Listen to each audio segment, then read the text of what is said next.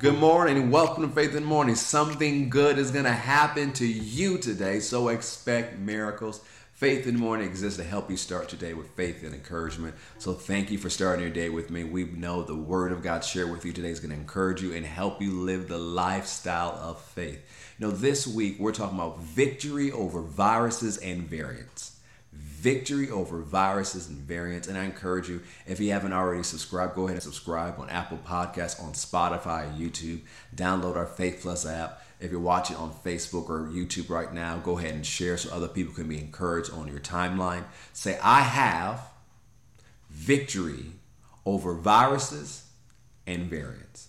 Now, as I said yesterday, we must do the natural things and the spiritual things. It's not either or, it's both. We must do the natural and the spiritual things so we can walk in the health that has been provided for us in Christ Jesus. We looked at this scripture yesterday, 1 John 5 4. For whatsoever is born of God overcomes the world, and this is the victory that overcomes the world, or this is the way we win our faith. Our faith causes us to walk in victory and triumph over viruses, over variants, over every evil thing that is in this world and this world's system. But where does faith come from? What does Romans 10 17 tell us? Faith comes by hearing, and hearing by the Word of God. Now, when we're talking about hearing and hearing by the Word of God, yes, it talks about this physical Word we can read, and as we read, the Lord will speak to our hearts. But it's also talking about things God leads you to do.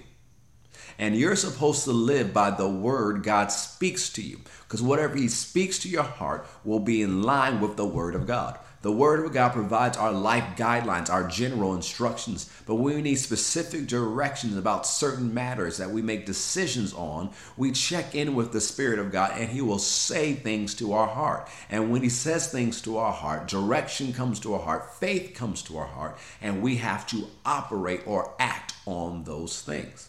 So instead of getting mad on decisions that people have made about their health, or, or about what medicine or vaccines they take, or all that other stuff, Stop being mad about that. And as I said before, I'm not advocating for or against anything, but I just want to let you know that instead of being mad and participating in the daily outrage culture that we're living in, choose to put your faith in God and ask Him, What would you have me to do about this situation? Where would you have me to go? Would you like me to go here? Or would you like me to avoid there? Would you like me to take this transportation? Or would you not like me to take this transportation? Would you like me to do this in my career? Or would you like me to do that in my career? What are you doing? You're checking in with Him because when He gives you direction, faith will come to your heart. And when you have faith, you will overcome everything in this world, including viruses and variants. You overcome by faith. So, my encouragement to you, to you today is Get God's wisdom. Seek his face. Ask him about how you should handle this situation. Ask him how you should handle what's in front of you. Ask him what are the steps he has for you to walk in victory over the virus and over the variant. And he will tell you things to do. Some things will be very natural. He may tell you stop eating all that sugar. He may tell you, well, you need to walk more. He may tell you, you need to drink some water. You need to take this. He may have different types of instructions for you. Whatever he tells you to do, do it. Hey, didn't Mary say that to the people that Jesus talked to? When Mary needed a miracle at the wedding, she said, Whatever he tells you to do, do it. And they obeyed in faith and saw the miraculous. If you obey in faith, you will see the miraculous too.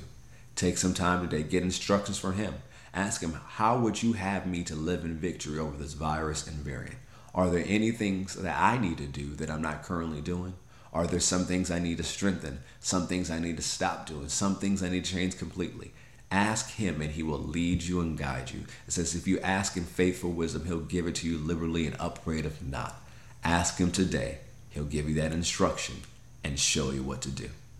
Before you go, say it with me. Say, I have victory over every virus and over every variant. I am healed by the stripes of Jesus.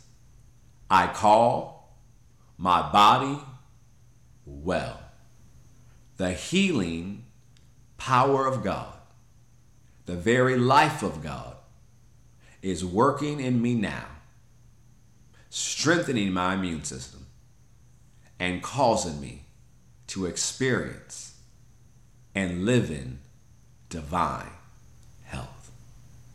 Praise God. Tomorrow night, we're having a special healing experience in place of our online midweek Bible study. So tomorrow night at 7:30 p.m. Eastern Standard Time, we're streaming our healing experience. We're going to take communion together. I'm going to minister on healing and we're going to pray for the sick and we will see miracles. So make sure you join me tomorrow night at 7:30 p.m.